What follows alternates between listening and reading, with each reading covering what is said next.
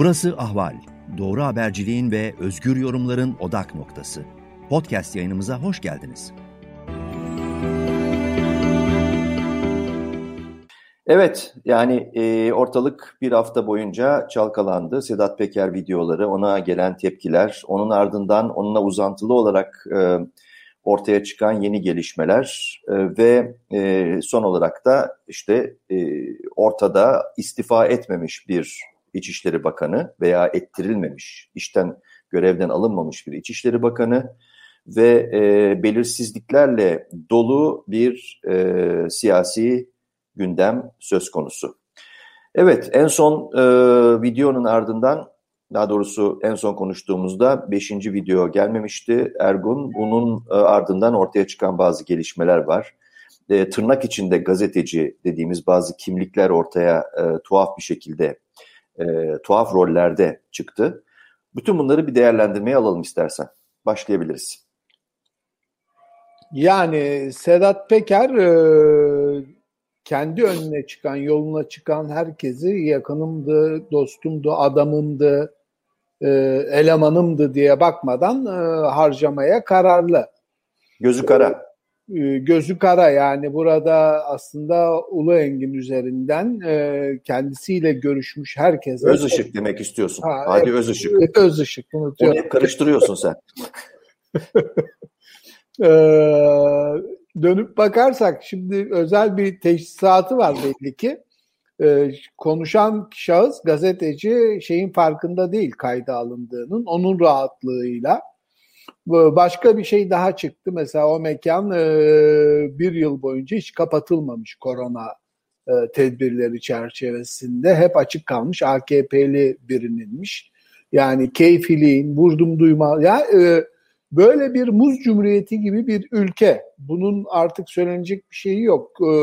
Kürtlerle savaş, bayrak, millet adına her türlü hırsızlığın, ahlaksızlığın, yolsuzluğun yapıldığı ve maalesef toplumun da e, büyük oranda e, bu gerçeği kabullendiği e, var. Yani e, bu kadar rezilliğe bir tek e, tepkinin, öfkenin gelmemesi, e, muhalefetin e, gayet aciz kalması, herkesin işte e, Kürt Savaşı, İsrail vesaire konusunda hükümetin arkasında sıralanması, Covid krizinde aşı yapan ülkeler sıralamasında ülkenin en gerilerde kalıyor olması gerçeği hiçbir şey e, bu ülkede kriz yaratmıyor. Yani ben e, Soylu'nun istifa edebileceğine eğer e, bu uyuşturucu iddiaları çok e, ciddi değilse bilmiyoruz yani perde arkasını ve Amerikan yönetimin başta olmak üzere Batılılardan çok net bir baskı gelmezse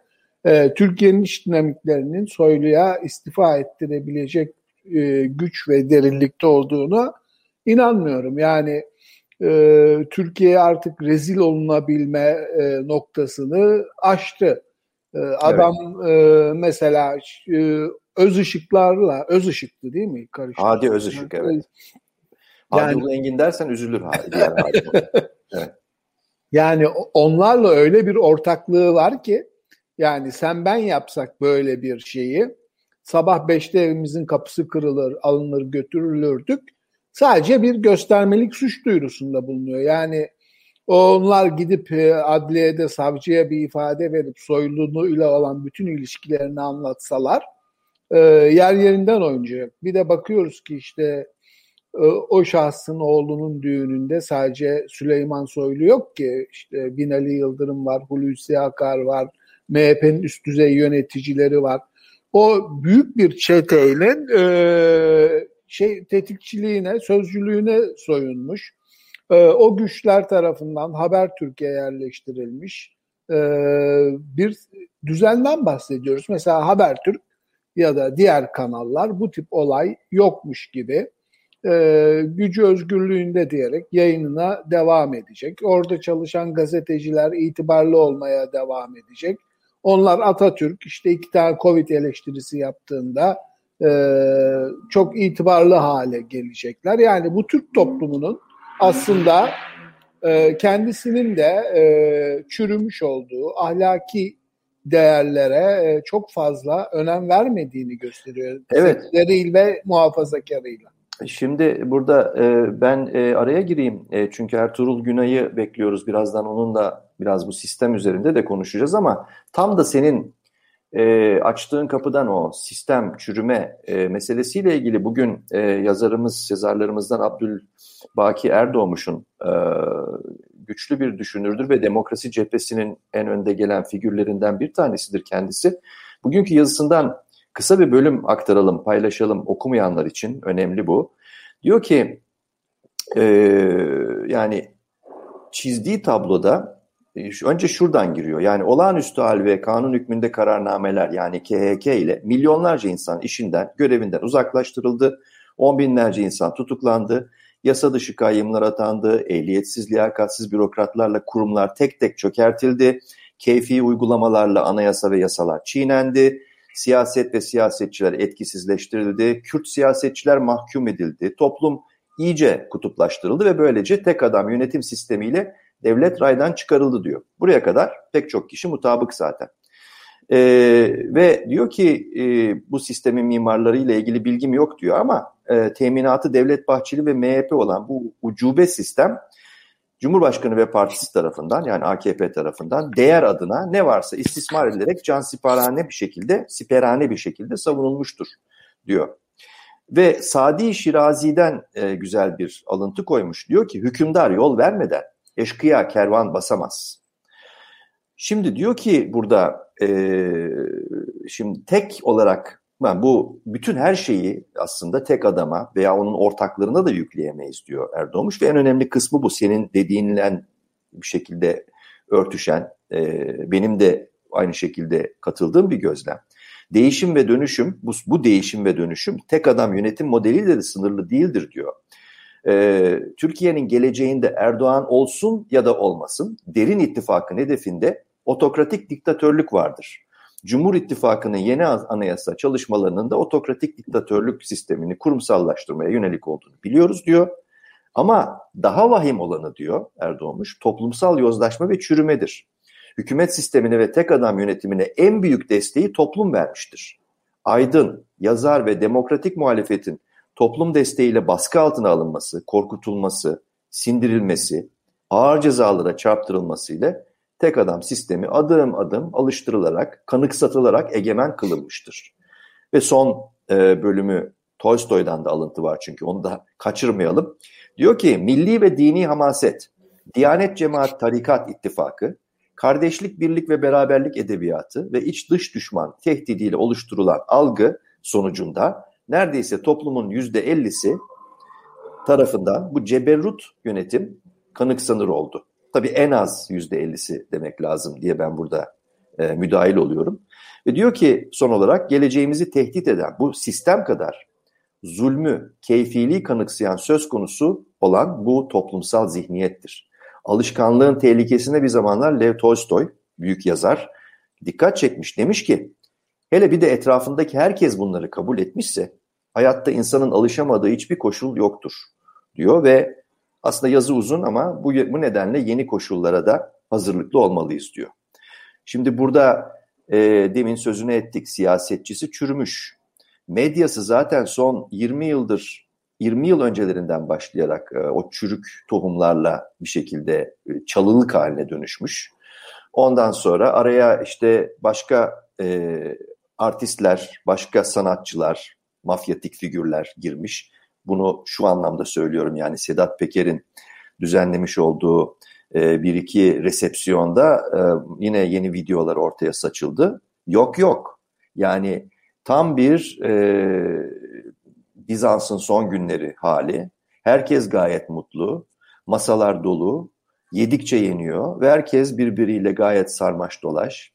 Organize işlerle, organize olmayan işler ve sözde sanatçı alemi bu birlikte şarkılar söylüyorlar. Aralarında şimdiki Hürriyet gazetesinin e, baş yazarı deniyor ama ondan emin değilim olan bir bir doktor var.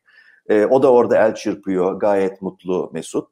Yani burada e, bütünlüğüyle bir ilişkiler ağı, bir örgü e, baştan aşağı çürümüş durumda. Ve e, şu anki duruma bakıp bu kişilere gidip sorsak etsek hiçbirisi ne problemi, ne, ne gibi bir problem aslında her şey gayet iyi de diyebilirler yüzümüze baka baka. E, millet dışarıda kadınlar, e, zavallı yoksul kadınlar e, sokaklarda ekmek e, bulmak için e, birbirlerini neredeyse yemeye çalışırken e, açlık tehlikesi kapıyı çalmış ve içeri girmişken böyle bir manzarayla e, karşı karşıya e, durumda Türkiye. Yani çeteleşmenin arttığı ölçüde e, bir kesimin ne kadar e, bu çeteleşme halini kabul etmenin de ötesinde onun işbirlikçisi e, haline gelmişliğini son birkaç yıl içerisinde büyük bir olasılıkla son 4-5 yıldan söz ediyoruz. Açık bir şekilde görüyoruz. Böyle değil mi? Yani e, toplumsal kuruluşu bir yalan üzerine ve inkar üzerine kurulu bir toplumun ve e, bu yalanı içselleştirmiş bir toplumun gerçekle yüzleşmeden, gerçeği görmeden e, bu kısır döngüden çıkması mümkün değil maalesef. Yani bugün İsrail bir çeşit apartheid e, rejimine dönüşmüş vaziyette Filistinlilere, e, vatandaşı olan Filistinlilere bile ikinci sınıf vatandaş uygulamasıyla yönetmeye çalışıyor ama İsrail'in bağımsız güçlü bir medyası, bir, bir yargı sistemi, e, sivil toplumu, e, uluslararası alanda onlara destek veren Yahudi teşkilatları vesairesi var. E, Türkiye bundan yoksun yani Türkiye'de Kürt dediğin zaman akan sular duruyor yani ne CHP'lisi ne İyi Partilisi ne bir başkası e, Kürtlere içinde oldukları koşullara haklarına empati yapma ihtiyacı hissetmiyor. E, Ermeni soykırımı konusunda tamamen cahil, bilinçsiz ve nefret dolu bir söylem içerisinde. Ee, Yunanistan ve Rumlar konusunda benzer şey içinde ve Cumhurbaşkanı çıkıp e, gayet halkın gözünün içine bakarak yalan bilgiler verebiliyor. Aşılamada en başarılı ülkeyiz diyor. Yüzde on üç. Covid e, insanları perişan etmiş hem sağlık olarak hem ekonomik olarak e, en başarılı, en çok yardım eden ülke biziz diyor. Gemilerini Antalya körfezine kapatmış Doğu Akdeniz'den yakında doğal gaz müjdesi vereceğiz diyebiliyor. Daha ötesi var mı yani Antalya limanından dışarı çıkaramadığı gemileri e, biraz sonra geleceğiz. 2013 yılında Gazze'ye gideceğim dedi gidemedi. Şimdi işte e, İsrail Cumhurbaşkanı'na Davos'ta haddini ben bildirmiştim diyor. Halbuki biliyoruz ki arkasından büyük bir panik yaşadığını öfke dalgasının sonucunda ve Davutoğlu'nun iddiasına göre çeşitli e, ka, e, aracılar vasıtasıyla İsrail'den, e, Cumhurbaşkanı'ndan özür dilendiği, özür mesajları yollandığı. Yani iç kamuoyunda tamamen yalan üzerine kurulu e, bir sistem var. E, ve bu sistem e, maalesef Erdoğan gitse de değişmeyecek. Yani Erdoğan gitse Kılıçdaroğlu Cumhurbaşkanı olsa Mehmet Ağar'dan, e, Süleyman Soylu'dan, onlara aracılık yapan mafya e, tetikçisi gazetecilerden hesap sorulacağı, bağımsız yargının, bağımsız medyanın olacağı bir Türkiye'ye mi geçecek sanıyor insanlar? E, o mümkün değil. Yani bu çürümüşlüğü sadece bir iktidar değişikliğiyle e, aşmak, Türkiye'yi yaşanılır bir ülke kılmak mümkün değil. Ama Belki, bunu söyler söylediğin için e, seni yılgınlık üretmekle yaratmakla suçlayanlar olacaktır tabii. Yani bu gerçek ama yani yılgın şeyden kurtulmak önemli belki İslamcı, Türkçü bir e, re, diktatöryel rejimden ama e, ardından demokrasi ve hukuk devleti gelecek e, iddiasında olmak saf dillik yani öyle bir şey olsaydı e, Türkiye'de Mehmet Ağar 90'lardaki gelişmelerin ardından çok daha güçlü bir şekilde, çok daha varlıklı bir şekilde, çok daha etkili bir şekilde e, gündeme, e, siyasetin göbeğine oturamazdı. E, bu sistemin, bu düzenin, bu anlayışın e, Türkiye'de sürekli aynı tabloyu üreteceğini, e, tamiratla yola devam edilirse 5-10 kilometre sonra yeniden bu lastiğin patlayacağı gerçeğini görmek lazım. Yani evet. e, lastikler artık kabak, e, yenilenmesi lazım. e, kaynakla, tamirle düzelecek bir durumda değil Türkiye. Motorun da baştan aşağı rektifiye edilmesi hatta yeni bir motor takılması lazım ama buradaki e, dediğin gibi ben de bugünkü ahvaldeki yazımda biraz onu e, vurgulamaya çalıştım. Bir devri daim makinesi gibi sürekli olarak e, devir hangi devir olursa olsun bir şekilde kendi kendisini bütün çürümelere, çeteleştirme unsurlarına açan, açık tutan bir bir siyaset anlayışı var. Bürokraside de zaten bu egemen e, bir tapınma hali, e, tek kişinin e, etrafında itaatkar böyle bindirilmiş kıtalar veyahut e, sürüler oluşturma zihniyeti bir türlü ortadan kalkmıyor. Esas mesele bu. Yani kültür kültür bozuk. Yani kültürün DNA'ları bozuk. Siyaset kültürünü kastediyorum tabii. Bunu besleyen de toplumsal kültür tabii. Ve bu bunun değişmesi en zor olan şey. Dediğin gibi bir iktidar Şimdi bir heyecan dalgası sürekli olarak canlı tutulmaya çalışılıyor ama e, gerçekçi olmak, yılgınlık yaratmak değil. Gerçekleri iyi görürseniz ya da iyi gösterirseniz bizim işimiz göstermek, bizim işimiz siyaset dizaynı yapmak değil. İyi görürseniz veya gösterirseniz o zaman daha net bir şekilde geleceği okuyabilirsiniz ve geleceğe dair taktikler değil, stratejiler, vizyonlar oluşturabilirsiniz. Hayaller üzerine veyahut kısa vadeli böyle hipermetropik şeylerle, manzaralar görerek e, bir şeyleri böyle bugünden bir hafta sonrasına ancak e, veyahut ucuz e, bakan veya ucuz e, bir takım e, hesaplara dayalı, gerçekçi olmayan hesaplara dayalı hayaller kurarsanız o zaman iş son derece zorlaşıyor. Orada da e, dediğimiz gibi bir siyasi kadronun gidip öteki siyasi kadronun iktidara gelip kabine kurmasıyla halledilebilecek bir devir yaşamıyoruz. Ee, burada çok ciddi bir problem var. Ee, bir sızma var. Çok ciddi bir çürüme var. Ve e, bir e, restorasyon süreci olacaksa da bu e, son 5-6 yıldır olduğu gibi böyle hiçbir nasıl söyleyelim liyakat üzerine değerlendirme yapılmadan devlet katmanlarına doldurulan kadrolardan nasıl ayıklanılacağı, nasıl kurtulunacağı meselesi var. Çünkü bu basat kadrolarla devlet su kaynatıyor. İşlemiyor. Şey geldi, Ertuğrul Bey geldi. Ertuğrul Bey hoş geldiniz. Duyabiliyorsunuz bizi umarım. Ben bir soruyla merhaba. başlatabilir miyim Ertuğrul Bey'i? Ben tabii tabii. Sizi dinlesem sizi dinlesem bir tek şu kadar sorayım siz onu yorumlayıp belki... Ben de bir iki bir şey ekleyeceğim ondan sonra sen geçer geç, şey soruyla Ergun Ertuğrul Bey de hazırlık yapıyor bu arada anladığım kadarıyla. Yani mesele burada e, duyabiliyorsunuz ama değil mi bizi? Duyuyorum, duyuyorum.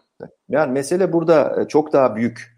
E, çünkü o kadar çok problem biriktirildi ve ertelendi, ertelenerek yığıldı ki e, öne, önüne yani alternatif olduğunu iddia eden muhalefet kesimlerinin e, muhalefet bloğunun eğer böyle bir blok gerçekten varsa ve e, azimli çalışıyorsa bu bu bu enkazla e, uğraşmaya kalkışmak başlı başına bir e, meydan okuma. Yani ve e, öyle tek başına tek bir muhalefet bloğu partisinin ve onun kadrosunun altından kalkabileceği bir şey değil. E, belki Ertuğrul Bey birazdan bunun e, e, bugünkü yazısı önemli çok. E, bunun nasıl olacağı ile ilgili yöntemi veya formatlaması ile ilgili bizi aydınlatacaktır ama manzara hiç iyi değil. Yani e, umutlanmak, umut her zaman önemli bir şey ama e, gerçekçi olarak da bakmak lazım. Çok berrak bir cam, bir bir mercekten bakabilmek lazım her zaman e, şu anki duruma. Evet Ergun. Ertuğrul Bey siz 2000'lerin başında mevcut siyasi partiler sisteminin Türkiye'nin sorunlarını çözemeyeceğini gördüğünüz için AKP tercihini kullandınız. Çıkışı itibariyle aslında Türkiye şartlarında devrimci bir partiydi o. Çok farklı kesimden insanları bir araya getirmiş. Avrupa Birliği vizyonunu koymuş. Bir heyecan yaratmış. Yani mafyayla, yolsuzlukla, yoklukla e, tükenmiş. Yargısı bitmiş. Yani bugün işte yetmez ama evetçilere kızan kesimler dönüp 2000'den önceki Türkiye'de yargının ne olduğunu e, görmezden geliyorlar. Bugün yine benzer bir manzaradayız ama şimdi Kılıçdaroğlu'na soruyorlar işte AKP giderse e, başörtülü kadınların durumu ne olacak? Ee, Kemal Bey sağ olsun şey demiyor yani öyle bir hukuk düzeni, öyle bir anayasa, öyle bir yapılanmaya gideceğiz ki ne başörtülü kadının, ne başı açık kadının, ne eşcinsel bireyin hakkı e, tehdit altında olmayacak. O diyor ki Temel Bey'e bakacaklar. Temel Bey orada ha, tamam. Temel Bey oradaysa e, Allah ona ömür versin. Ölene kadar e, bu yeni iktidarda başörtüsü sorunu olmayacak. Yani bu kadar affedersiniz ama lakayt, gayri ciddi bir e, siyasi söylem e, Türkiye'nin e, bu içine girdiği bataktan çıkabilmek konusunda umut var mı sizce? Yani yeni bir e, sözleşmeye, yeni bir e, yapılanmaya, ekonomik olarak tükenmişlikte batı kaynaklarına muhtaç olunduğu bir dönemde ne anlatıyor bize bu tavırlar? Ee, iyi akşamlar önce, iyi yayınlar. Ee, ben her şeyden önce e, umutsuzluk üzerinden konuşmayalım istiyorum. Çünkü umutsuzluk da bir anlamda bir süre sonra teslimiyete, karamsarlığa yol açıyor, teslimiyete yol açıyor. O yüzden her şeye rağmen umut var demeye çalışalım ve tabii bunun da bu çalışmamızın da altını doldurmaya gayret edelim. Şimdi çok parçalı bir muhalefet yapısı var. İşte Cumhuriyet Halk Partisi, İyi Parti, Demokrat Parti, DEVA, Gelecek, Saadet böyle sayıyorsunuz. Ee, bunlar Türkiye'de demokratik hukuk devleti zemininin ayağımızın altından kaydığında müttefikler ve bu zemini tekrar oluşturmak konusunda benzer şeyler söylüyorlar ama ben kendi payıma 2018 seçiminden bu yana hatta 2017 anayasa referandumundan bu yana ki bunlar hep kıl payı seçimlerdi. E, bu gidişe karşı olan partilerin e, bir e, mutabakat metnini Türkiye toplumunun önüne koymalarının çok yararlı olacağını, herkesin kendi kürsüsünden ama ortak şeyler söylemesinin toplumda bu ortak düşünceyi çok çekici, çok istenir hale getireceğini, bunun için de belki siyasi partilerin en ön temsilcilerinin değil ama her birinin güvendiği bir takım insanlardan oluşan bir takım birimlerin çalışmasının doğru olacağını söyleye geldim. E, yeterince yapılmadı bu. Birkaç dirsek teması oldu. Bu dirsek teması kamuoyuna yayılınca sanki suç işliyorlarmış gibi hepsi inkar ettiler. Halbuki yapılması gereken bir şeydi. Şimdi Türkiye gerçekten dünyada hiçbir modern devlette, hiçbir çağdaş devlette görmediğimiz bu işte 20-30 yıl önce e, güya demokrasiye geçtiği söylenen ama hala o Sovyetik despotik yapıyı bir ölçüde sürdüren Asya tipi despotluklara benzer bir modelle yönetiliyor. Bu bununla Avrupa Birliği'ne girilmez. Bununla dünyaya çıkılmaz. Bununla Türkiye gelişmesini sürdüremez. Burada e, Ertuğrul takım... Bey sözünüzü kesebilir miyim? Ee, kamerayı hafif kaldırır mısınız? Çok hafif kaldırır mısınız? Yüzünüzün bir kısmı alnınız gö- tamam. Şöyle. Şimdi daha iyi. Evet devam edin buyurun. Şimdi giremez dediniz. Evet. Bunun için bir yeni söylem, bir yeni program, bir yeni iddia ortaya koymak lazım. Tabii bu kadar parçalı yapının bir kağıdın altını imzalaması kolay değil ama bence imzalamadan da ortak şeyler söylenebilir. Burada bir ihmal var. Burada bir ihmal var. Burada e, bir takım e, iktidarın koyduğu bazı e, sınırları, bazı çizgileri aşamama, aşma konusunda bir tereddüt var. Aşamama cesaretsizliği var. E, bu bir türlü yeterince yapılamıyor. Böyle bir şeye ihtiyaç var Türkiye'de. Yani e, bu modelle yürümüyor Türkiye. Bundan öncesi de bundan çok iyi değildi. Ne yazık ki kağıt üzerinde belki iyiydi ama işleyiş kötüydü. Nasıl bir Türkiye olacak? Nasıl bir anayasa olacak? Nasıl bir hukuk devleti olacak?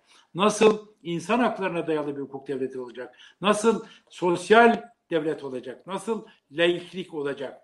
Bütün bunları e, bir bir halkın anlayacağı dilden anlatan bir mutabakat sözleşmesine, bir mutabakat metnine ihtiyaç var. Bu yeteri kadar yapılamadı. Yani bugünkü parçalı yapıyı veri sayarak söylüyorum. Benim bunun ötesine de demin Yavuz Bey onu ima etti. Bunun ötesine de geçen başka bir düşüncem, düşüncem de var. Niye bu kadar parçalı yapı var ayrıca? Yani Cumhuriyet Halk Partisi evet ayrı bir kulvarda. E, ne kadar sol olduğu tartışılır ama daha işte devletçi, e, modernist bir çizgiyi sürdürüyor. Onun karşısında bir dolu parti var onunla ittifak içinde ya da ittifak edebileceği varsayılan. Bunlar aşağı yukarı aynı seçmen kitlesine hitap ediyorlar ve 4-5 parça. Ya bu bu kadar Türkiye'nin kritik olduğu bir dönemde, kritik bir eşiğinde bu parçalılık giderilemez mi? Yani Cumhuriyet Halk Partisi'nin yanına, ittifakına ikinci parti, üçüncü parti, dördüncü, beşinci, altıncı değil şeklinde ortaya bir tablo çıkıp çıkarılıp da bir sinerji yaratılamaz mı? Ben son günlerde biraz bu konu üzerinde kafa yormaya çalışıyorum ve bu gayretimi de sürdüreceğim.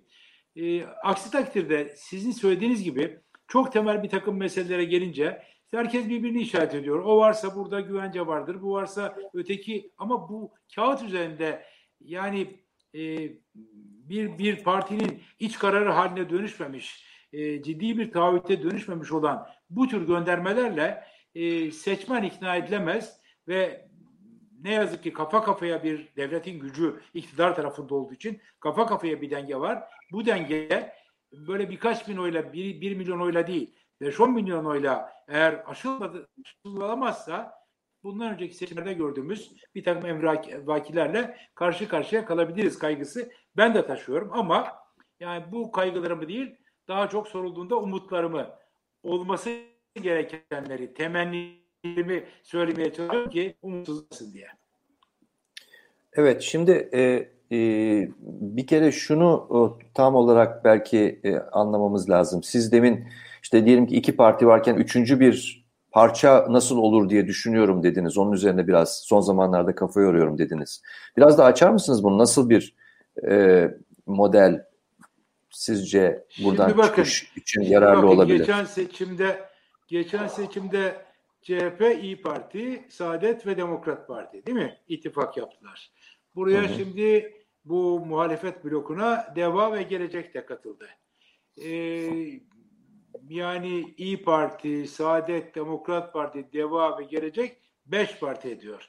Burada Cumhuriyet Halk Partisi ayrı bir kulvarda. O varlığını sürdürecek. Ama öteki beş parti çok birbirine benziyor. Yani İyi Parti biraz farklı ama ötekiler işte benzer bir alandan kopmuşlar gelmişler. E, seslendikleri seçmen kitlesi e, bir ölçüde e, Türkiye'nin bu Demokrat Parti, Adalet Partisi, Doğru Yol Partisi, ANAP çizgisinden gelen seçmenler.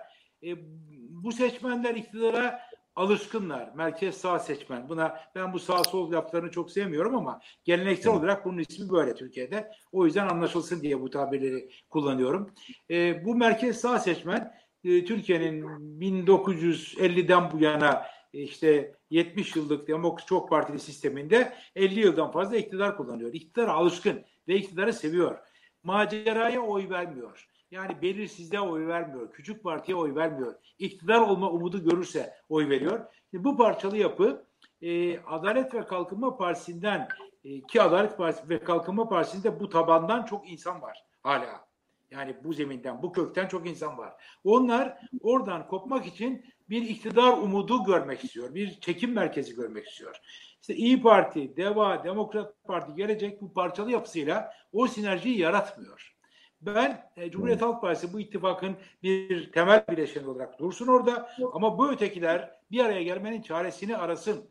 Bir araya gelirlerse eğer hani var ya bir kolunuzla 15 kilo kaldırıyorsanız ötekiyle de 15 kilo kaldırıyorsanız ikisiyle 30 kilo değil ikisiyle 45 kilo kaldırırsınız. Böyle bir fizik kuralı var ya. Şimdi e, buna benzer bir şey olabilir. Yani e, 10, 2, 1, 7 falan derken bunların toplamının üstünde bir çekim e, odağı oluşur ve toplamın üstünde bir e, oy alınabilir. O zaman yani CHP'nin e, yüzde 20 artısıyla bu tarafın 20 artısının bir araya gelmesi 50'yi değil bence 60'ı zorlayabilir. Böyle bir potansiyel Peki, var. Bunlar bu, bu parti görüyorum. Böyle bir potansiyel, böyle bir imkan var. Bu partilerin birle... bu partilerin birleşerek yeni bir parti kurmasını mı öneriyorsunuz yoksa ben başka doğrusu, bir formül mü? Hay ben doğrusu yani İyi Parti, Demokrat Parti, Deva ve Gelecek ekseninde Saadet ne kadar katılır katılmaz onu çok çözemiyorum. Çünkü o farklı bir çizgiden geliyor ama bu dediklerim büyük ölçüde bu Demokrat Parti, Adalet Partisi, ANAP Doğru Yol kitlesi o, o çizginin devamı olan yapılar. E zaten bakın Türkiye'de bu yapıların bölünmesi Türkiye'yi bugünkü duruma getirdi. Yani şeyi hatırlayın işte bugünkü yazıda da onu anlatmaya çalıştım bir ölçüde. 2002 seçimine girildiğinde işte CHP vardı parlamento dışında olduğu için içeri girebildi. DSP vardı. İsmail Cem'in kurduğu Yeni Türkiye Partisi vardı. İşte Cem Uzan'ın kurduğu Genç Parti vardı. Doğru Yol Partisi, ANAP vardı. Merkez sol, merkez sağ diyebileceğimiz bütün bu unsurlar 5-6 parçaya bölünmüştü. O bölünmüşlük içinde 10, 5, 7, 6 bölünmüşlüğü içinde %30 kür, küsür oyla geldi bir parti ve iktidarı 20 yılını aldı. Ya bunun dünyada da örnekleri var. Yani şimdi hmm. kötü bir çağrışım yapmasın için tam benzer örneğin adını söylemeyeceğim ama siz benim kadar biliyorsunuz. Dünyada da örneği var. Bu merkez sol ve merkez sağ parçalanmışlıkların 30 küsur oylarla nasıl kalıcı ve otokratik bir iktidar getirdiğinin yakın dünya tarihinde örnekleri var. Şimdi bunu yaşadı Türkiye. Şimdi bu evet. tabii Adalet ve Kalkınma Partisi hakkını yemeyelim. Baştan da buraya oturur gibi yaptı. Yani ANAP doğru yol evet. çizgisi, merkez sol, hatta liberal, hatta demokrat. Demin dediniz ya yani ben Ergun Bey'in söylediğini bir cümleyle açayım çünkü herkes yanlış biliyor. Ben yani CHP'de e, toplumda barışık bir çizgiyi savuna geldim. Baykal yönetimine karşı çıktım, ihraç edildim. Bağımsızken Adalet ve Kalkınma Partisi'nde siyaset yapma tercihi kullandım. Yani CHP'den istifa ederek oraya katılmadım Geçmediniz. ama bir dönem bir dönem Adalet ve Kalkınma Partisi hakikaten toplumun farklı kesimlerine açılan 2002, 2007, 2011 seçimlerini böyle kazandı. Öyle bir yere oturuyordu. Ama 2015'ten itibaren marjinalleşti. Yani iktidar oy, oy sayısına bakmayın. Toplumda ikinci tercih olarak marjinalleşti. Bir dönem birçok partinin ikinci tercihiydi. Şimdi belki bir tek MHP'nin ikinci tercihi. Hiçbir başka partinin ikinci tercihi değil. Marjinalleşti. Yani toplumsal meşruiyeti daraldı ve artık o çizgiyi temsil etmiyor. Yani Demokrat Parti, Adalet Partisi, ANAP, o liberal sağ dediğimiz, merkez sağ dediğimiz hem gelenekçi hem modernist çizgiyi temsil etmiyor. Orası oraya geri dönmesi de mümkün değil. Orası, oraya dönmesi de mümkün değil zaten.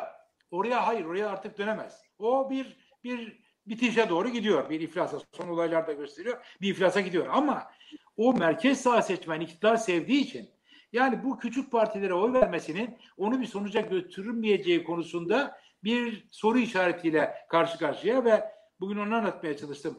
Bunu da zorluyorlar zaten. Canım AK Parti gidecek de kim gelecek diye. Bu kim gelecek sorusu bu parçalı yapıda haklı bir soru gibi gözüküyor. Yani dökün eteğinizdeki taşları. Dökün ne var yani İyi Parti, Demokrat Parti, DEVA katılırsa gelecek de. Bir parti çatısı altında bulunun. Herkesin Türkiye'nin buraya gelmesinden bir vebali var. Herkesin bir dali var. Bunu nasıl ödeyeceksiniz? Ben o partiden 2018'de çıktım. 2022'de başbakan olacağım. Böyle yoğurdun bolluğu yok Türkiye'de. Şu anda öyle bir imkan yok. Bu seçim kaybedilirse bir daha seçim olup olmayacağı belli değil. Doğru. Bu seçim eğer olabilirse doğru düzgün belki demokratik bir seçim Türkiye için tünelden önceki son çıkış olacak.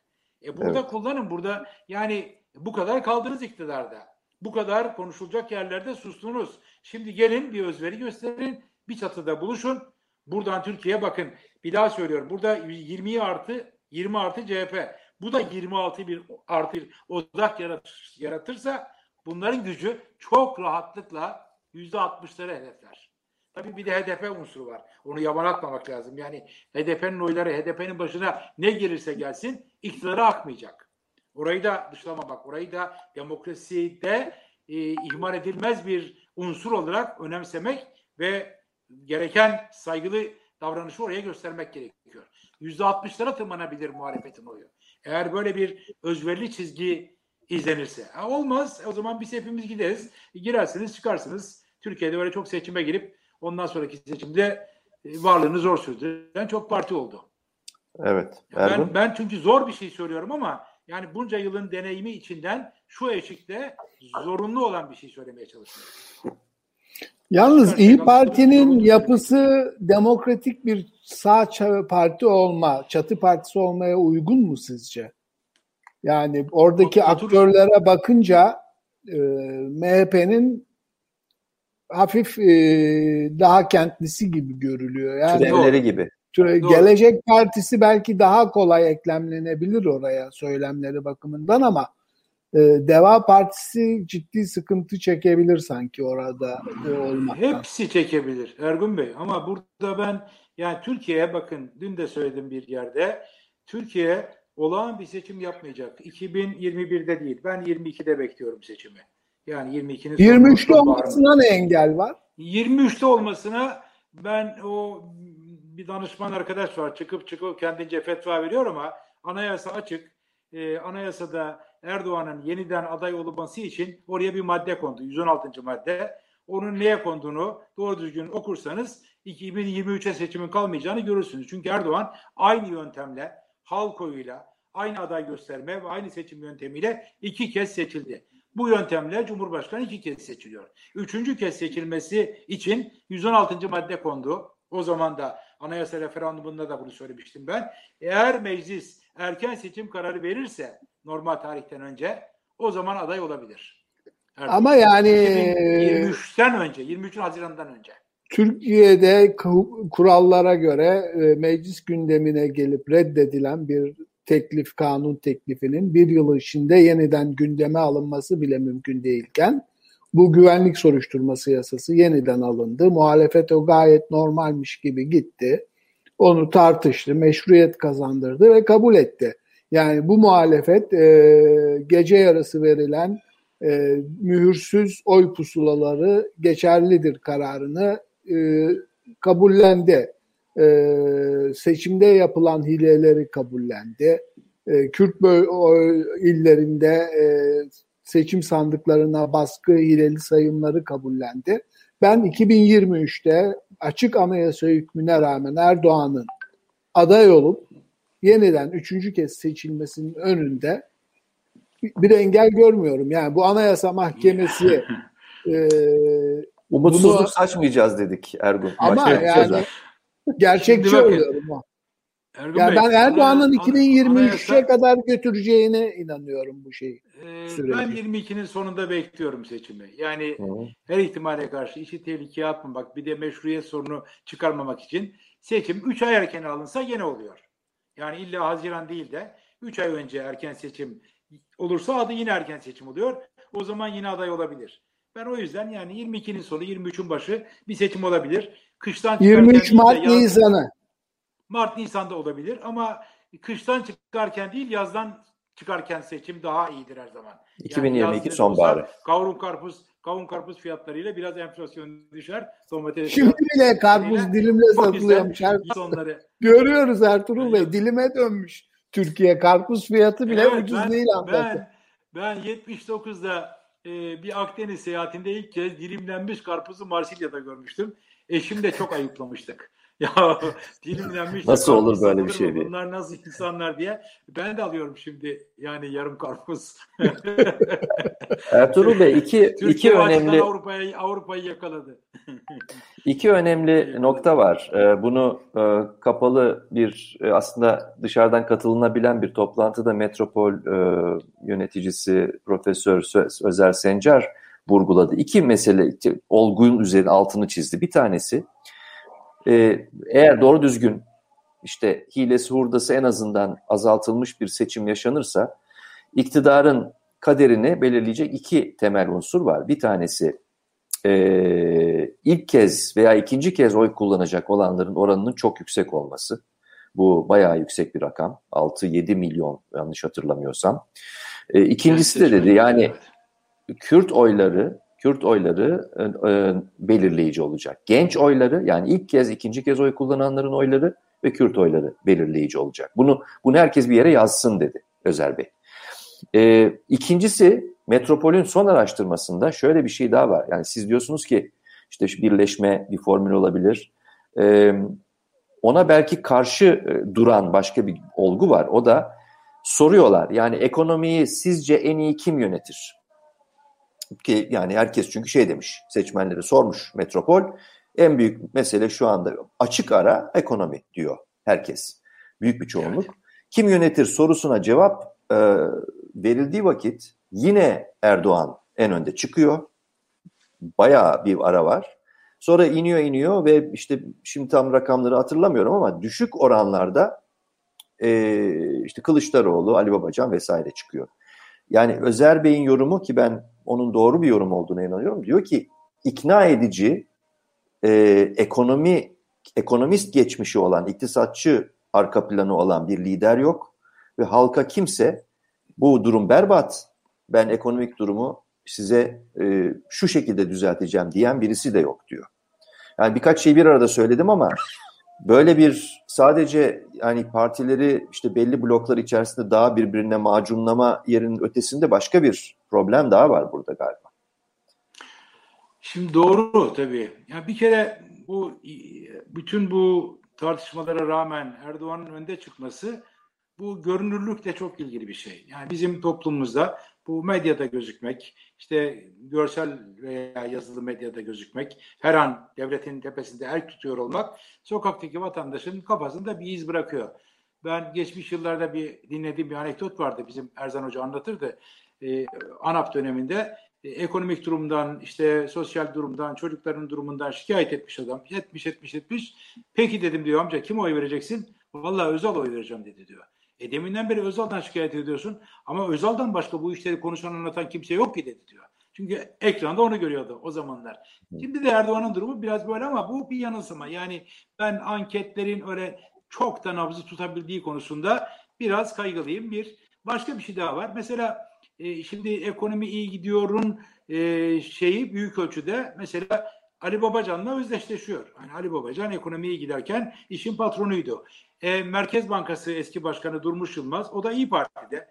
Öyle isimler var. Fakat yani bunlar e, kürsüleri küçük. Yani toplumun önüne yeteri kadar çıkamıyorlar. Benim dediğim yani böyle bir e, önce ya bu kadar parti bir araya geldi.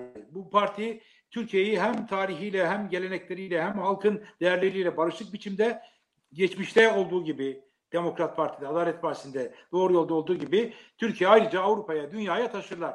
Bu iddianın üzerine oturduğunuz zaman herkes daha dikkat çekici olur. Orada Durmuş Yılmaz çıkıp konuştuğu zaman, Ali Babacan çıkıp konuştuğu zaman, orada çok iyi mesela bütün bu partilerde e, büyükelçiler var. Yani alaylı bir Dışişleri Bakanı yerine e, diplomaside deneyimli benim tanıdığım bir dolu arkadaş var. Yani farklı alanlarda. Onların söyledikleri daha fazla ilgi çeker. Ama şimdi e, her akşam sadece işte o liderlerden televizyonda birer cümle çıkıyor. Fakat böyle bir çekim merkezi olursa yani benim dediğimin kolay olmadığını biliyorum. Büyük bir özveri gerektirdiğini biliyorum. Ama geçen gün söylediğimi tekrar edeceğim başka bir yerde söylediğimi. Hani bu milliyetçi çevrelerin kullandığı söz konusu vatansa gerisi teferruattır var ya. Burada öyle bir eşitliği söz konusu demokrasi ise gerisi teferruattır söz konusu insan haklarıysa, söz konusu demokratik hukuk devleti ise herkes bir adım geriye çekilmeyi bilmelidir. Herkes özveri göstermeye hmm, hazır olmalıdır. Kaldı ki ya özveri göstermesini beklediğimiz arkadaşlarımız hepimiz ben dahil ya bu gelişte veballer taşıyoruz. Bir takım sorumluluklar taşıyoruz. Yani Türkiye'yi buradan çıkarmak konusunda ben bir adım geri çekilirim, ben özveri gösteririm demeyecekse bu arkadaşlar bireysel kariyerleri için mi siyaset yapıyorlar? Eğer öyleyse sonuç alınamaz. Ama böyle bir sinerji yakalanırsa böyle bir ya bir araya geliniyor, güçlü bir yapı yapılıyor. Herkes burada bu çatının altında. Kadrolara bakın. Yani bu kadrolarla neler yapılmaz denildiği zaman sizin bir olan gücünüz iki, iki olan üç olur. Benim tahminim budur. Çünkü ben Türkiye insanının hak verse bile küçük partiye oy verirken çok tereddüt ettiğini. Böyle oyun ziyan olur diyor adam. Dağın başındaki köyün bir kenarındaki birisi oyun ben bunu çok duydum. Oyun ziyan olmasın diyor. Oyunu çünkü iktidara vermek ve o ile iktidara tutunmak istiyor. Bizim insanımız siyaseti devlete tutunmanın bir aracı olarak görüyor. Haklı çok. Çünkü hı hı. burada mütehakim bir devlet var. Elinde oyundan başka o devletle irtibat kuracağı başka bir şey yok. Verdiği oy iktidar olsun ki o da devletin bir ucundan tutabilsin. Yarın bir kapıyı açabilsin istiyor. Çok gerçekçi. Yani bunca yıldır merkezi yönetimle yaşamış olan bir halkın kendisi için çıkarmış olduğu önemli bir ders bu. Siz ona öyle bir manevra vereceksiniz. Öyle bir güç vereceksiniz. Evet oyunu buraya ver bu ziyan olmayacak. Bu iktidara tutunacak. Ama bu senin hukukunu koruyan bir iktidar. Senin ekmeğini büyüten bir iktidar. Senin özgürlüğünü geliştiren bir iktidar olacak. Eğer bunu anlatabilirseniz bence e, sonuç alınabilir diye düşünüyorum. Çünkü e, bu umudu gördüğü her yerde e, Türkiye insanı çeşitli eşiklerde geçmiş yıllarda e, sonuç alıcı davranışlar sergiledi. Yani 1950'de yaptı bunu. 1965'te 1950'de tek partiye karşı yaptı. 1965'te 27 Mayıs'a karşı yaptı. E, 83'te yaptı. 2003'te yaptı. Yani 73'te yaptı. 73'te yaptı. Kendisini evet. tehlike 73'te, 83'te, 2003'te hep bu eşiklerde yaptı. Yeter ki siz ona yani buraya oyunu ver. E, buradan hem iktidar olacaksın hem de başın derde girmeyecek hem de senin ekmeğin büyüyecek. Özgürlüğün, hakların büyüyecek. Bunu bunu anlatın, bunu inandırın. Bu parçalı yapı evet. bunu inandırmakta zorluklar yaratıyor. Söylediğim o. Evet. Ama tabii Peki. kolay setin gerçekliğiyle benim söylediklerim arasında bir çatışma var. Onun da farkındayım ama ben yani siyasetin bazı alışılmış e, e, bu tutuculuklarından bu eşikte kurtulmamız gerektiğini, bunun çok hayati olduğunu düşünüyorum. İlan Tanır da katıldı. İlan hoş geldin. Sesini duyamıyoruz İlan. Merhaba. Mikrofonu açar mısın? Özürler ben yayında değildim ama Ertuğrul Bey ve sizleri dinliyordum. E, aklında soru varsa Merhaba, yakalamışken er, Ertuğrul Bey'i e, soralım. E, ben açıkçası Ertuğrul Bey'in e, iç politika değerlendirmelerini tabii çok dikkatle dinledim. E, bunun dışında ben dış politika tabii e, hayatımız dış politika ile geçtiği için o, o, o, o açıdan soru sormak isterim. Nasıl görüyorlar kendileri Türkiye'nin şu anda özellikle Gazze özelinde e, Gazze'deki çatışmalar ve saldırılar özelinde e, kısa bir değerlendirmesini duyabilirsem çok sevinirim. Ya bu Filistin meselesi bizde biliyorsunuz genellikle birçok iç politika meselesi, pardon dış politika meselesi bizde genellikle iç politika malzemesi yapılıyor ama en çok iç politika malzemesi yapılan konuların başında bence bu Filistin geliyor. Yani e, Türkiye Filistin'le ilgili bir tartışma açıldığı zaman burada Türkiye'nin bütün kesimleri duyarlılık gösteriyor, sesini yükseltiyor, mitingler yapılıyor, işte gösteriler, yürüyüşler falan yapılıyor ama e, burada kalıyor. Burada kalmaya da mahkum zaten. Yani e, Arap dünyası e, radikal bir davranış sergilemedikçe, topluca tutarlı bir davranış sergilemedikçe Türkiye'nin uzaktan böyle bağırması, çağırması, kılıç sallaması, Hamas herhangi bir şey değiştirmez. Kaldı ki biliyorsunuz bundan önceki de dönemlerde de İsrail ile gergin Sesiniz Ertuğrul Bey sesiniz kayboldu. Bağlantı mı zayıfladı Dondu acaba? galiba. Dönemlerde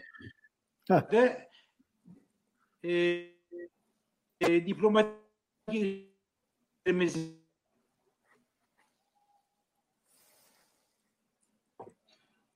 Evet. Evet bağlantı e, herhalde koptu. Ee, tekrar Ertuğrul Bey'i e, bekleyip alalım onu e, tekrar bağlantı sağlayabilirse.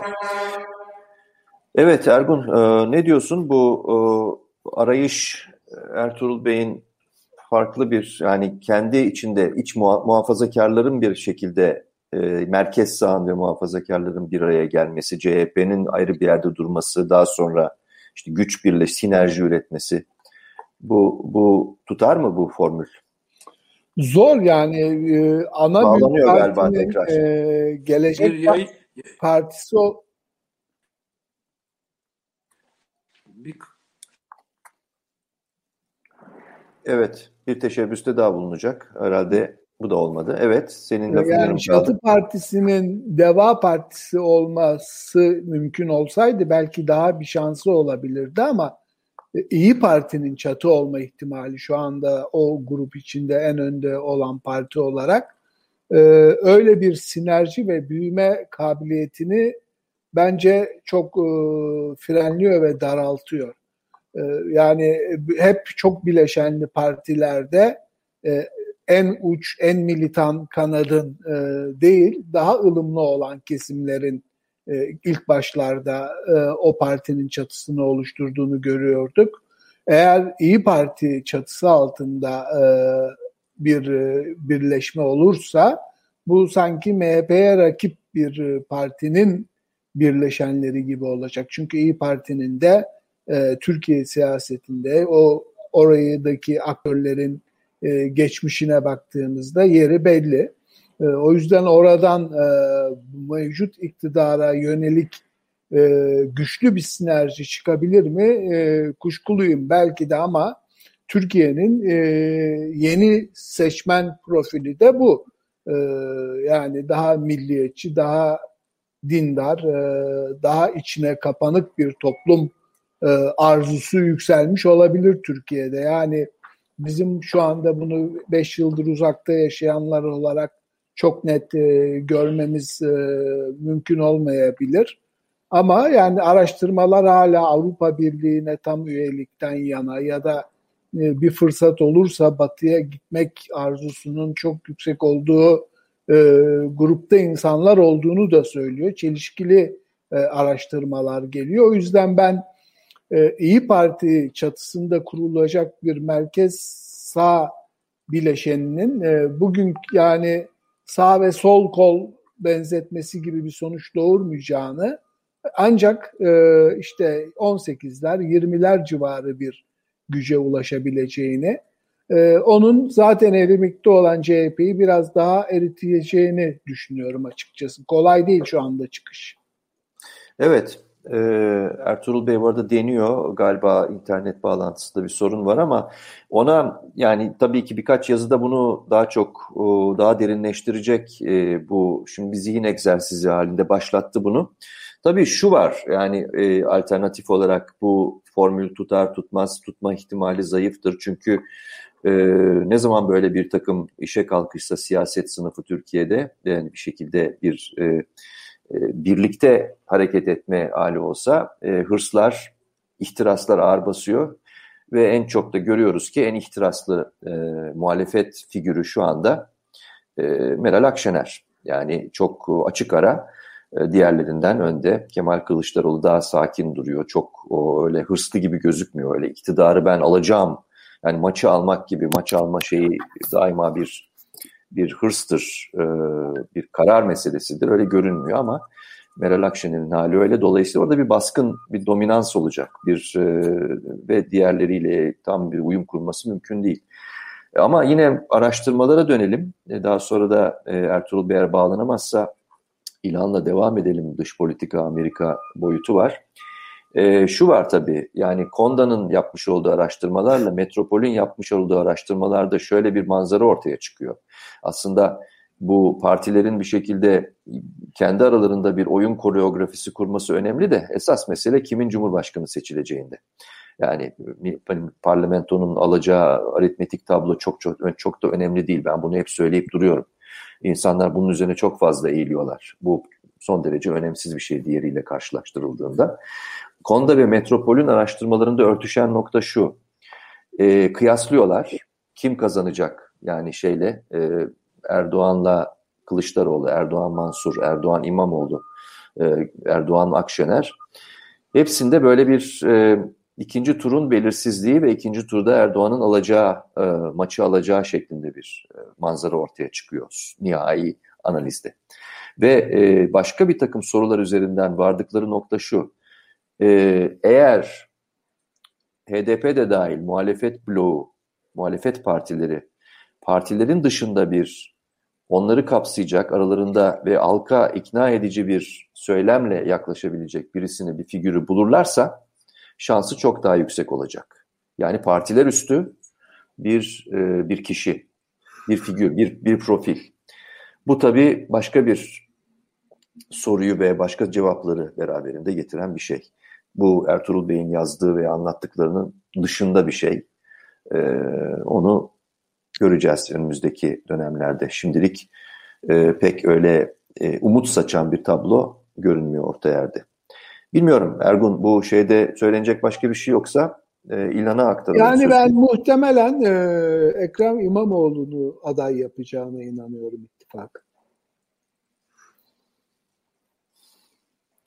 Ama işte demin söylediğim gibi e, kamuoyu araştırmalarının şey söylediği e, bu bilinen figürlerin yani partili sonuçta bunlar e, bir ortak adayın partiler dışında partiler üstü gibi partiler ötesi gibi bir adayın belirlenip bunun üzerinden e, çalışılması. E, yani özel, ben... özellikle Konda'nın bulguları e, bunu bunu bu istikameti işaret ediyor. Ama Tekrar Ertuğrul Bey de bağlandı. Ya. Hoş geldiniz. Bağlantı koptu. Bağlandım ama biraz ses e, kalitesi iyi değil. Değil evet. Yani evet. kesintili dinliyorum. Ben dinleyeyim biraz sizi. Düzelirse evet. Ya ben Kürtlerin e, son kertede e, eleştirileri, söylemleri ne olursa olsun Erdoğan'ın karşısına konulacak adayı destekleyeceğini düşünüyorum bu şartlarda. E, yani İstanbul nüfusu oy oranı Türkiye genelinde tanınırlık açısından baktığımda bir sürü sıkıntıya rağmen İmamoğlu'nun Erdoğan karşısında en güçlü aday konumunda olabileceğini şu anki şartlarda görüyorum diye. Yani çok bağımsız, şeysiz biri çıkınca insanlar siyaset üstü onun peşinden çok gitmiyorlar. Yani böyle bir şahsiyeti biz şeyde gördük e, neydi? Ekmeli, ekmeledin yok, yok. E, Cumhurbaşkanlığında Ahmet Necdet Sezer'de gördük yani Hı. o bir e, disaster oluyor. E, siyaset üstü biraz siyasetten de kopuk toplumdan da kopuk anlamına gelebiliyor zaman zaman Türkiye gibi ülkelerde. E, öyle bir modelin ben e, çok gerçekçi olmayacağına siyaset ve toplumsal bağının her şeye rağmen güçlü olması gerektiğine inanıyorum. Evet. Nereden devam edelim? Ee, Ertuğrul Bey tekrar bağlandınız. Bir ses denemesi daha yapmış olalım. Yarım kalan İlhan'ın sorusuydu galiba. Onun cevabıydı sizin, daha doğrusu. Evet de sizin sesiniz kesintili geliyor. Benim sesim nasıl geliyor bilmiyorum. İyi geliyor. iyi geliyor. Duymuyorsunuz. Duyabiliyoruz. Biz sizi. Ben sizi kes, kesintili duyuyorum. Hmm. Peki, e, dinlemeye devam edin o zaman. Bağlantı biz tekrar sizle temas kurmaya çalışırız. Ya, Lütfen dinlemeye. Düzelir, evet. Evet. Ee, evet İlhan, e, biraz bu madem ki Gazze, İsrail olayına girdik. E, aslında biraz arka planda kaldı, güme gitti gibi ama e, Amerika Dışişleri Bakanlığı'nın evet. aracılığıyla Erdoğan'a yönelik olan bu e, antisemit suçlaması e, kolay kolay yenir yutulur bir şey değil. Bütün bu e, ateşkes arayışları içerisinde Türkiye'nin yalnızlaşmasının bir başka e, simgesi gibi duruyor. Ne dersin? Evet, e, öncelikle Washington DC'de son bir hafta e, konu Gazze e, ve e, İsrail ve Filistin Filistin'e yapılan, e, Gazze'ye yapılan saldırılar. E, bu konuyla ilgili e, Savunma Bakanı, e, Amerika Savunma Bakanı da dahil olmak üzere işte Dışişleri Bakanı, e, tabii ki e, Başkan Biden ve de e, Biden'ın e, baş güvenlik, e, ulusal e, güvenlikten sorumlu e, ismi Jack Sullivan e, yaklaşık 70'ten fazla yabancı liderle içerisinde devlet başkanı da var, başbakan, dışişleri bakanı vesaire olmak üzere. İşte Danimarka'dan Norveç'e, Pakistan'dan Afganistan'a, Fas'tan Bahreyn'e yani aklınıza gelebilecek hemen hemen e, bütün e, ülkelerle Filistin meselesini, Gazze meselesini konuştular. Telefonla konuştular. Bizzat görüşmeler de oluyor. Blinken şu anda e, Avrupa'da e, ve bunlar arasında e, bölgedeki en güçlü e, olduğunu iddia eden bu konuda en fazla e, Çavuşoğlu'nun kendi deyimiyle ümmetin e, neydi? Ümmetin e, beklentileri büyük, Türkiye'den beklentileri büyük dediği ülkeyi aramıyor. Bunun tam tersi bir de sizin bahsettiğiniz gibi çok ağır bir açıklama geldi. E, şöyle düşünelim, ırkçı gibi yani ırkçısın şeklinde neredeyse antisemit e, Yahudi karşıtlığıyla Nazilere e, yani Nazi evet, evet.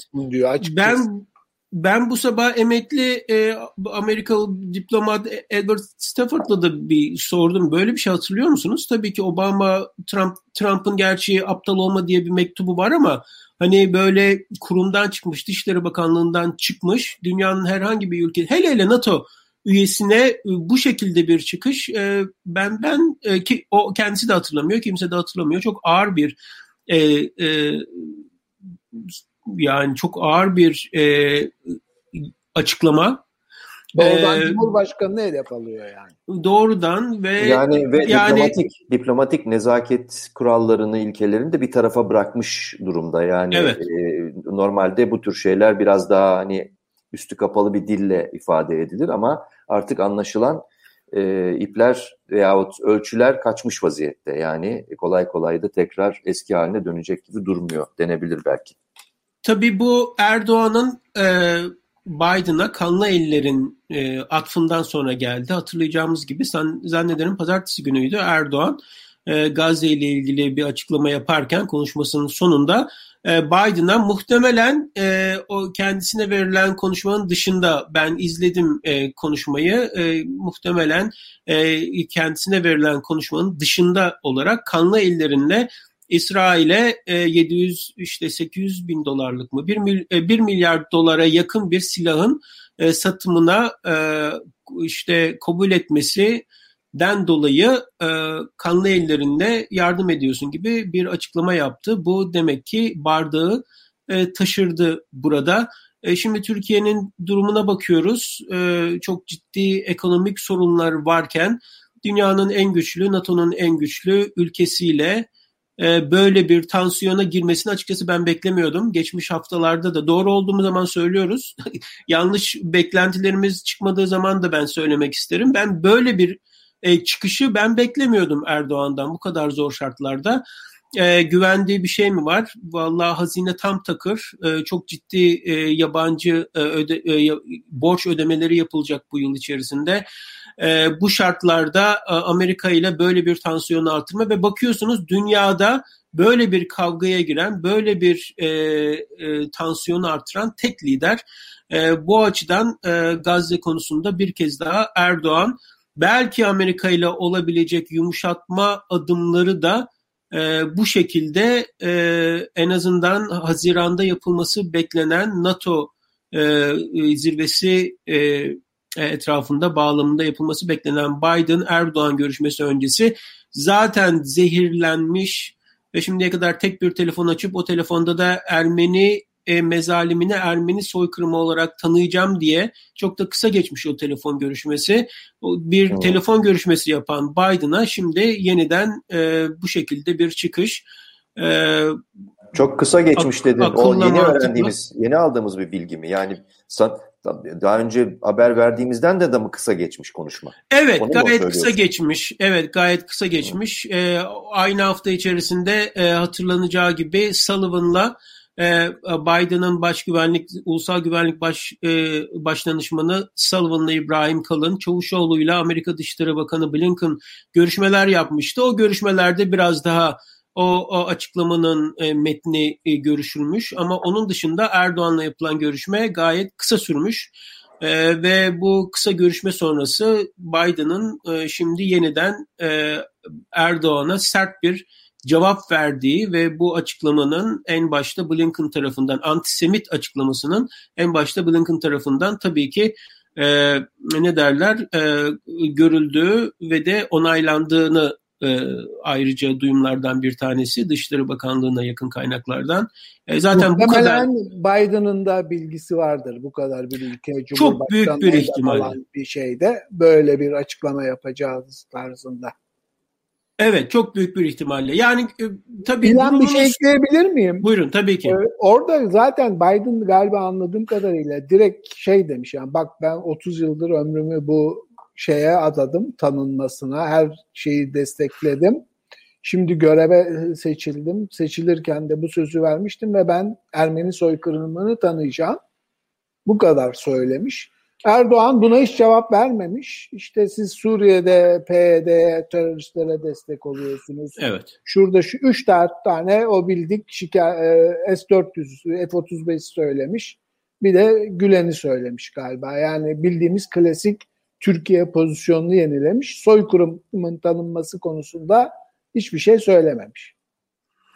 E, soykırımın tanınması konusunda evet ben, ben benim de e, herhangi bir duyumum yok. E, bir, ve şimdi e, yani bir ölüm haberini vermek üzere bir anlamda e, Türk diplomasisinin on yıllardır çalışıp durdurmaya çalıştığı bir konuda bu iş bitti fişini çekiyorum. Telefon görüşmesi dışında Biden'la zaten bir e, ilişkisi yok. E, ve de Biden e, bu e, durumda görülen o ki e, Erdoğan'la Erdoğan yönetimiyle ilgili olarak herhangi bir yakınlaşma, herhangi bir yumuşatma, alttan alma, bölgede önemli bir aktördür. Gazze konusunda hatırlanacağı gibi eski yani 2009 onlar on, yani Türkiye her zaman Gazze konusunda Hamas'la olan yakınlığından dolayı da daha öncesinde de e, hep e, dikkate alınan bir oyuncu oldu. Genelde Erdoğan öncesinde pozitif bir rol oynardı. Erdoğan'ın ilk yıllarında da arabuluculuktur, şudur budur gibi konularda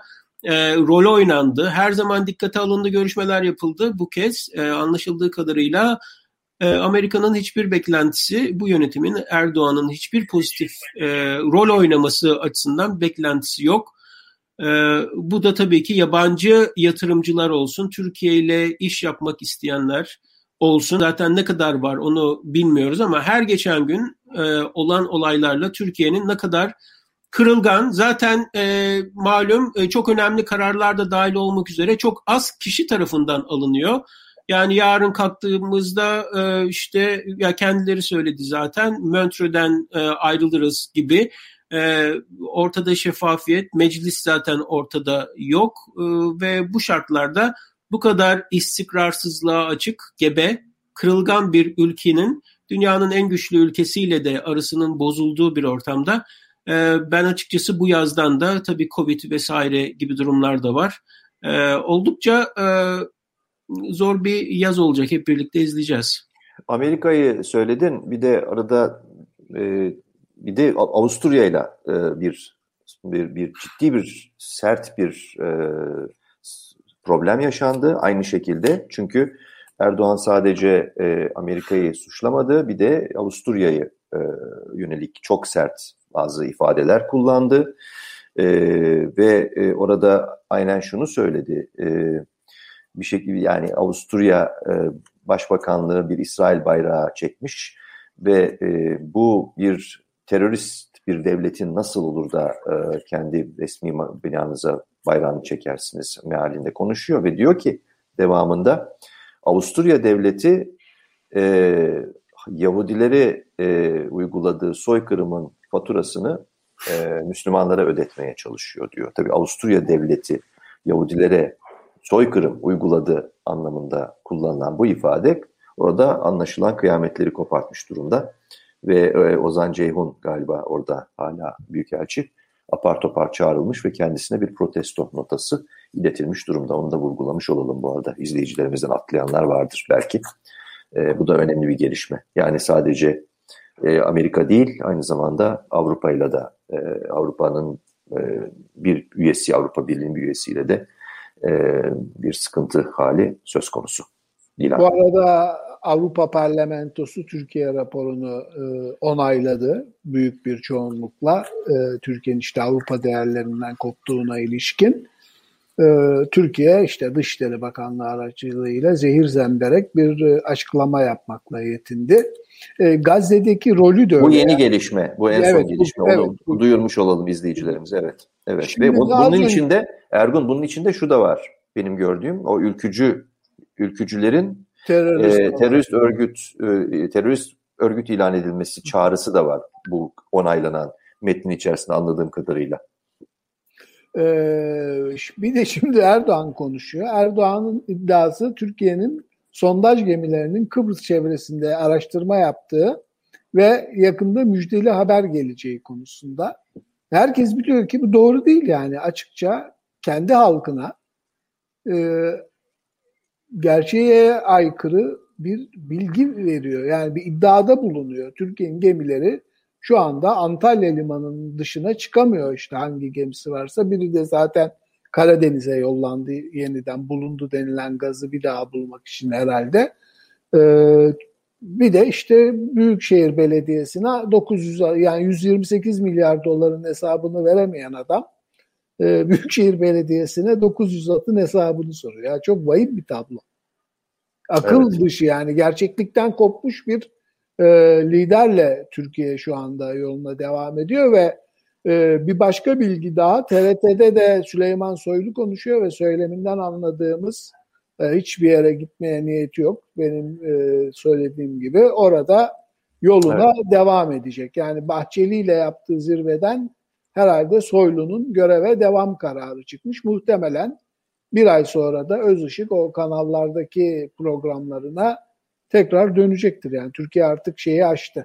Özışık Habertürk e, de aynı T100 zamanda varmış bir de benim hiç duymadığım bilmiyorum. Habertürk'te kadrolu mu? Öyle bir şey Ama mi? yani kadrolu gibi bir yorumcuydu. Her hafta bir ya da iki programa katılıyordu galiba.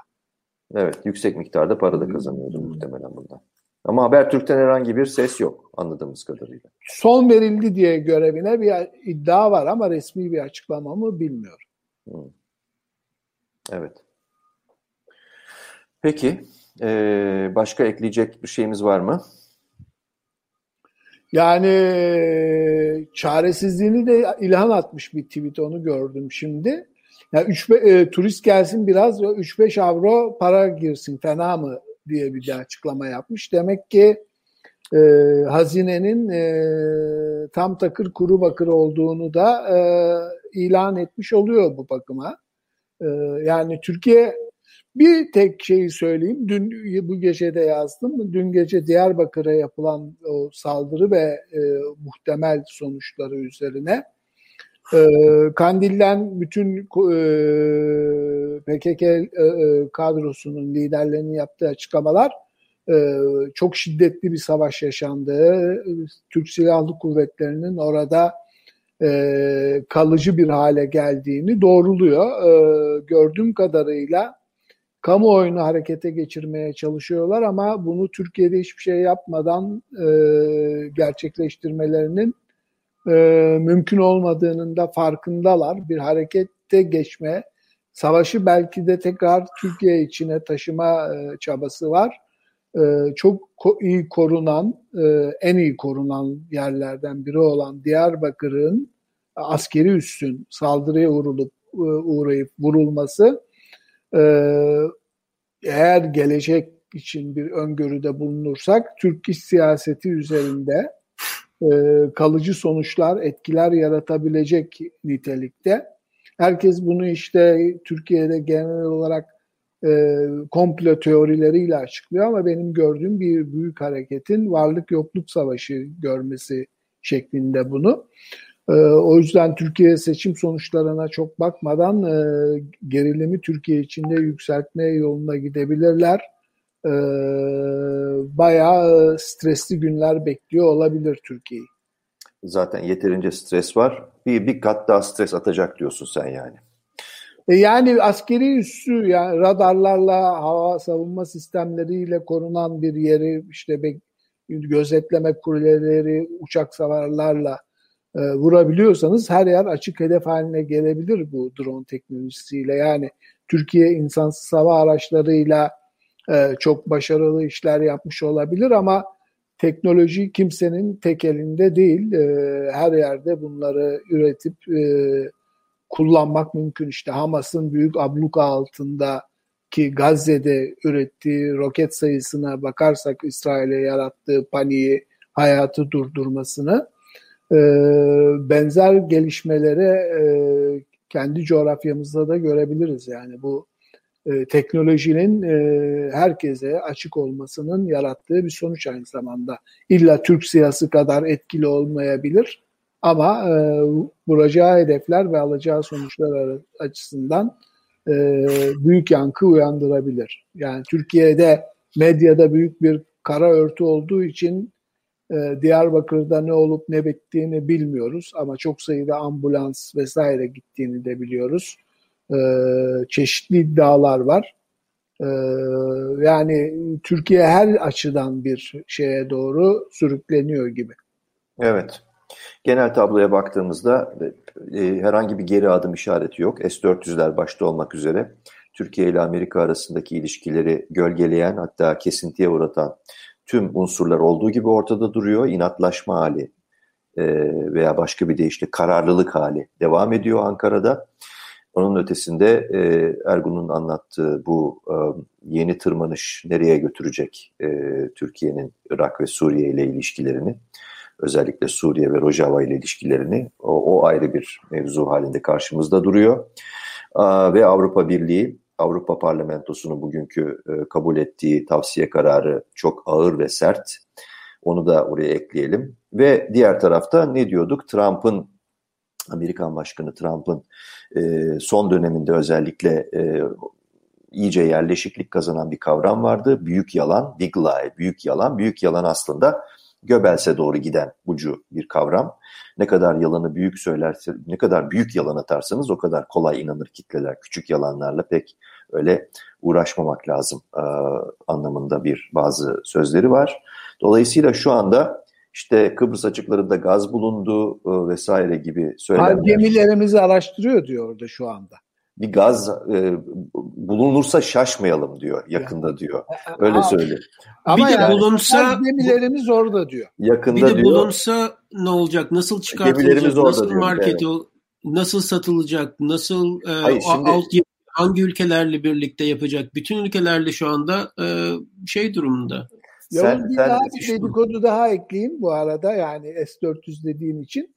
Son olarak e, İncirli'ye koyma formülü gibi bir formül e, üzerinde çalışıyorlarmış. Bu, Putin'i çok memnun eder tabii böyle bir şey. Onu söyleyebiliriz. E, yalnız e, işte iki ülke genel kurmay başkanları Brüksel'de NATO zirvesinde buluştu galiba. Evet. Bir de ben e, İlham farklı düşünüyor ama Halk Bankası'nda kararın hala çıkmamış olmasının e, perde arkasında başka görüşmelere olduğuna bu yüzeydeki sertliğe rağmen olabileceğine işaret et, edebileceğini düşünüyorum. Yani evet. şu anda çıkacak bir Halk Bankası kararı Türkiye'yi e, ekonomisini dümdüz edebilir. Amerika şu anki Biden yönetimi yani Müslüman ülkelerle bu sorunu yaşarken böyle bir Türkiye'yi batıran yönetim olma sorumluluğunu taşımak ister mi? O o ama e, hayır ama Ergun bir mahkum bir nihai karar çıkmayacak buradan temizden. Yani daha bu çok sürecek bu. bu. Dolayısıyla Türkiye'nin bir ayda biter mi eğer başlarsa? Bilemeyiz onu ama yani şu o, o karar yani temiz Yok yani Amerikan sisteminde öyle bir ay. Şimdi deliller hazır, savunma hazır. Jüri önünde işte filmlerde görüyoruz. Herkes e, eteğindeki taşı dökecek ve jüri bir hüküm verecek. Bir ay, Peki bir buradaki e, buradaki tahminlerimizde ikiye bir durumundayız. Evet. İlhan ve ben e, ve sen orada e, başka bir e, şey. Ben NATO zirvesine Bakın. kadar çıkmayacak diye düşünüyorum. Biz de biz de e, çıkabilir veya ben çıkabilir veya çıkmayabilir. NATO zirvesiyle bağlantılı değil diyorum. E, İlhan bilmiyorum ne diyor. Evet Var. ben de bağlantılı olacağını sanmıyorum. E, üç tane yargıç işte temizde New York'ta bu kararı verecekler. Beş hafta oldu yalnız. Gerçekten normalin üzerinde. Bununla birlikte de yani Washington DC'de bir tecrübemiz var. Ee, ondan dolayı hiçbir iddiaya da bu olmaz. Doğru değil gibi şeyler de yani söylemiyorum. Ee, ben sadece böyle olmadığını düşünüyorum. Ee, eğer kabul olursa temiz mahkemesi bu iş olacak derse yani mahkeme e, bugün de başlasa yani temiz e, açıkladıktan sonra bu hafta da başlasa e, sonbaharda da e, başlasa e, o Halkbank'ın eğer itirazını reddederse bu tabii çok büyük bir karar ve çok büyük bir yeni gelişme olarak ilişkileri zaten çok kötüleşmiş olan ilişkileri e, daha da itecektir. Erdoğan'ın artık buna nasıl bir cevap vereceği. Erdoğan elinde gerçekten ne türlü kozlar kaldı ben onu da bilmiyorum. Bugün Abdülrahman Dilipak işte Ankara'da bir sürpriz falan ben de acaba kenevir biliyoruz 1974'te Türkiye işte Kıbrıs'a girdiği zaman e, ambargolar gelmiş. Türkiye incirliği kapatmış ve de kenevir konusunda e, işte yasallaştırma girişimleri olmuştu, yasallaşmıştı. Buna benzer yani bundan başka ne gibi bir kozu var? Tabii ki Türkiye'nin bölgede birçok e, e, durumu, konuyu zorlaştırır. E, e, birçok problemler çıkarabilir. E, Biden'ı e, mümkün olduğu kadar zora düşürebilir ama bunu düşürürken de e, Türkiye'nin e, işte e, hazinesi boş olduğu için e, böyle bir e, tansiyona, böyle bir atışmaya neden gerek duysun onu o anlaşılamıyor. Konu o. Yani sürprizler e, olur diyen oldu da zaten yakın bir geçmişte. Dolayısıyla ciddiye çok almak gerektiğini evet. düşünmüyorum ben. Görelim bakalım. Eklenecek bir şey yoksa toparlayalım. Bir de Türkiye bu arada şeye başvurdu. PESCO muydu neydi? Hı. Avrupa Birliği'nin e, asker e, evet. e, görevlendirme nakliyesiyle ilgili bir yeni organizasyonla Amerika Kanada ile birlikte Türkiye'de başvurdu ama onlar kabul olundu galiba. Türkiye'nin e, şeyi Avrupa bir temel şartta Avrupa Birliği değerlerine bağlılık. Evet. Ee, bakalım Avrupa Birliği ne yapacak yani? Türkiye. Yani onu o, net olarak şimdiden söyleyebiliriz. Söz konusu değil böyle bir şeyin olması. Zaten baştan e, Türkiye'nin kanlı bıçaklı olduğu Kıbrıs Cumhuriyeti buna karşı çıktı. Anastasiadis aracılığıyla Yunanistan da elbette karşı çıkacak. Ama unutulan bir şey var. Bunların da ötesinde onlar karşı çıkmasa bile Fransa kesinlikle böyle bir e, hamleye izin verecek bir ülke değil Fransa'nın. Şu anda Avrupa. İtalya'da herhalde onu aynı konumda. İtalya Türkiye'den yana ortada bir tavır alabilir ama Fransa Avrupa savunmasında bunca zamandır yani e, yaşananlardan sonra e, Doğu Avrupa'da vesaire bu e, ofansif dış politika hamlelerinden sonra özellikle zaten Avrupa savunmasına sahip çıkma e, iddiasında olan bir ülke Almanya yok çünkü böyle bir şey de mümkün değil yani. Bunu şimdiden unutabiliriz. Böyle bir şey e, olmayacağı konusunda net konuşabiliriz. Evet. Başka e, bir, bir şey var cümle mı? bir cümle daha bu arada geçtiğimiz hafta e, Biden yönetimi e, işte e, Rojava'ya ilk delegasyonu gönderdi. İlk heyeti gönderdiler. Üst Tam düzey olarak değil mi? Üst düzey bir yönetim, üst düzey bir delegasyon. Evet.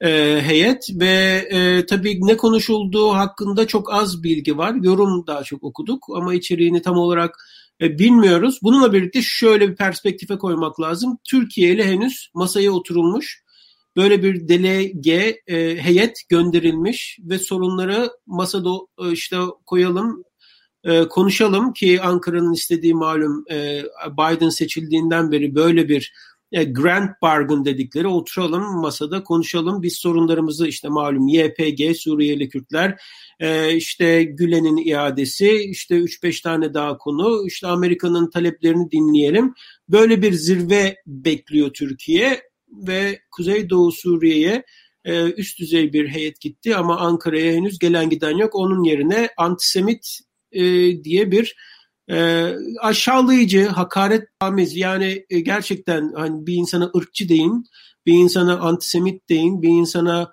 e, işte bu, bu ağır hakaretler kaldırılacak, yutulacak değildir. Hele bu Amerika Birleşik Devletleri'nin Dışişleri Bakanlığı kurumundan doğrudan bir ülkenin tepesine geliyorsa e, o ilişkilerde e, bazı çok ciddi sorunların büyüyerek, büyüyerek devam ettiğini söylemek lazım. Evet. Peki toparladık. Bu noktada bırakalım. Epey bir konuştuk. Maalesef Ertuğrul Günay e, bağlanamadı. Sonraki teşebbüslerinde de başarısız kaldı. Orada bir internet sorunu yaşadı. Ama önümüzdeki editör masalarından bir tanesine yine konuk alacağız. Çünkü Önemli. dizisini, yazı dizisini devam ettirecek zaten diğer yazılarıyla da. Evet çok teşekkürler İlhan Ergun. Böylelikle editör masasını bir kez daha toparlıyoruz ve kapatıyoruz. Gelecek hafta olağanüstü bir durum olmazsa şayet çarşamba gecesi yine sizlerle birlikte olacağız. Hoşçakalın.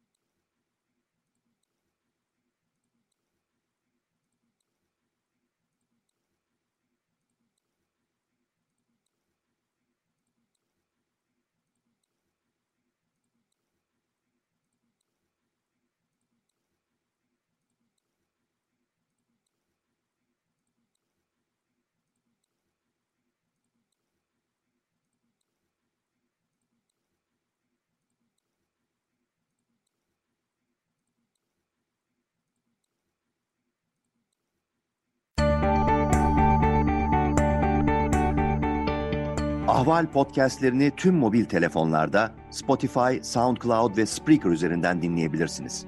Apple iPhone kullanıcıları bize iTunes üzerinden de ulaşabilir. Türkiye'nin ve hayatın cıvıl cıvıl sesleri Ahval Podcast dizisinde. Kulağınız bizde olsun.